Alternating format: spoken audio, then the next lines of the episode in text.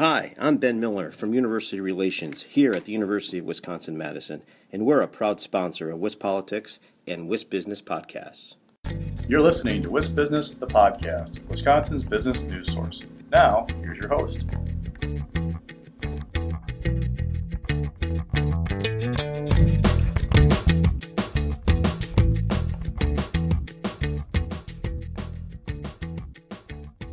Hi, everybody. This is Alex Moak here for WisBusiness, the podcast.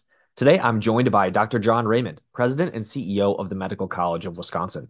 Dr. Raymond, thank you so much for joining me for the podcast today. Yeah, thank you, Alex. Happy to be here. Excellent. So, I figured we could start with Wisconsin's healthcare workforce, which, of course, is something the Medical College of Wisconsin has a major role in here in the state. Can you talk about some of the top challenges there and how leaders in the state, such as yourself, are, are working to address them? Yeah, thank you, Alex. I, I think we're facing somewhat of a crisis with the health healthcare workforce, in part accelerated by the pandemic and burnout that people are experiencing. But our nursing workforce and the physician workforce um, were inadequate before the pandemic, and we've had many retirements and people choosing to pursue non-healthcare related job opportunities.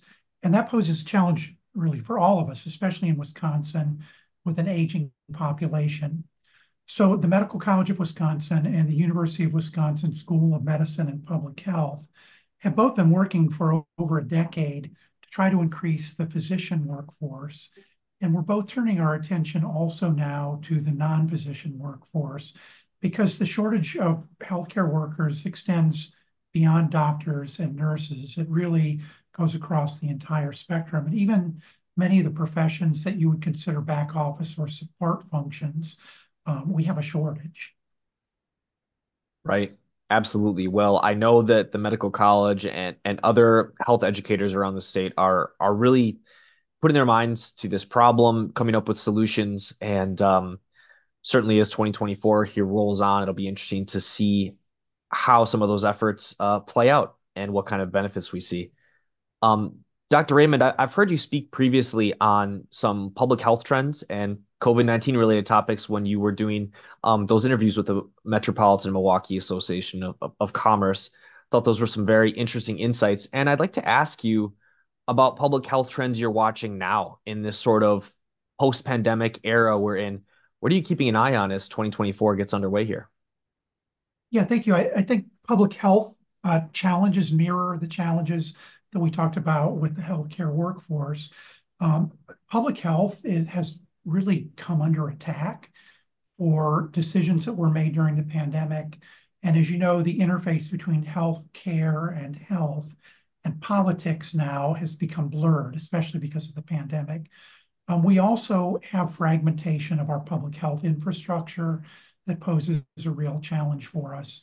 Um, here in Milwaukee County, we have about a dozen public health departments, and they work well together. But having so many different uh, structures makes it difficult to respond to uh, a public health crisis like the COVID-19 pandemic. Um, and so I think that is that is a challenge for us. So we need more public health workers. We need them to feel valued, and we need to understand that public health isn't separate from health or health care. They're all manifestations of a spectrum of different providers that are here to maintain the health of people and populations. Right. Absolutely. Well, another trend to continue watching as the year goes on here. And, and Dr. Raymond, I know that the Medical College of Wisconsin is, is really involved with some interesting healthcare research and, and work being done. Um, obviously, there's the partnership with Froedtert Health. Can you talk about some of the most interesting research and innovation related to health that's happening here in the state that you've been hearing about? What what are you most excited about when you think about health innovation here in the state? Um, well, there's so many things to be excited about. I, think we're yeah. very fortunate here in Wisconsin to enjoy a high quality of health care and have two of the top 100 research universities in the state, Medical College of Wisconsin and University of Wisconsin. And so I, I think that um, areas where there's an opportunity for us to make a huge impact will be in the area of artificial intelligence to personalize healthcare for individuals, but also to interrogate the electronic health record so that we can identify people at the highest risk for developing certain conditions and diseases and to be proactive about trying to prevent those. We also can use the same types of techniques to improve public health so that we can deploy healthcare workforce and resources to the areas that they're needed the most. And, you know, here in Milwaukee, we have a very high burden of health disparities in central city Milwaukee, predominantly focused on African American and Latino populations. And in the Northwoods, we have similar situation with predominantly rural Caucasian populations. And so I think um, as we go forward, customizing research to the specific populations and the disparities that, that they're burdened with is a real opportunity for Wisconsin to be a healthcare leader. Very interesting. Good to hear about those about your thoughts on on personalizing health research as well as potential applications of AI. I know that's very much top of mind for for folks in the healthcare world as well as the the, the business community uh, writ large. And Dr. Raymond, before we wrap up here, any other final thoughts you'd like to leave our our listeners with here at wisbusiness.com?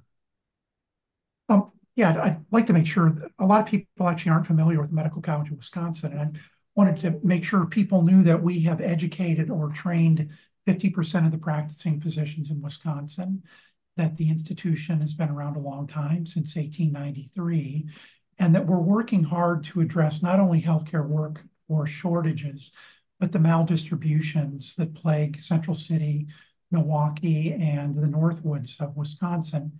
So we have very innovative programs that uh, have created regional campuses in Wausau and Green Bay that recruit talent from the regions, um, students who want to practice in rural parts of, of the state.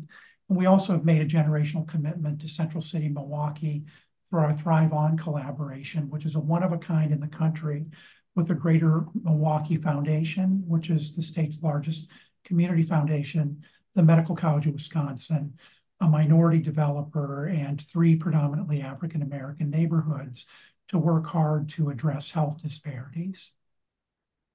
Terrific. Great to hear about those efforts. And I will include a link below the podcast here for listeners who want to learn more about the Medical College of Wisconsin. They can go ahead and click through that. Uh, well, Dr. Raymond, thank you so much for taking the time to chat with me for the podcast. As always, any one of these topics could could fill a much longer discussion, but I appreciate you um, chatting with me here today, and uh, we'll be looking ahead to all these trends and and um, and challenges and possible opportunities ahead in 2024. Thanks again, Alex. Thanks so much for the opportunity and best wishes.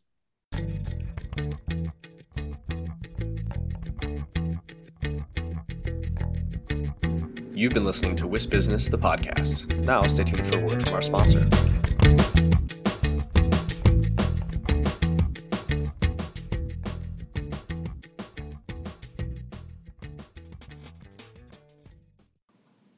Hi, I'm Ben Miller from University Relations here at the University of Wisconsin Madison, and we're a proud sponsor of WisPolitics and WisBusiness podcast. Did you know that almost 80% of UW Madison's in state students return to live and work in Wisconsin in the years after graduation? And almost half of all UW Madison alumni are current Wisconsin residents. That's just one way we're driving our economy forward. UW Madison is working for Wisconsin.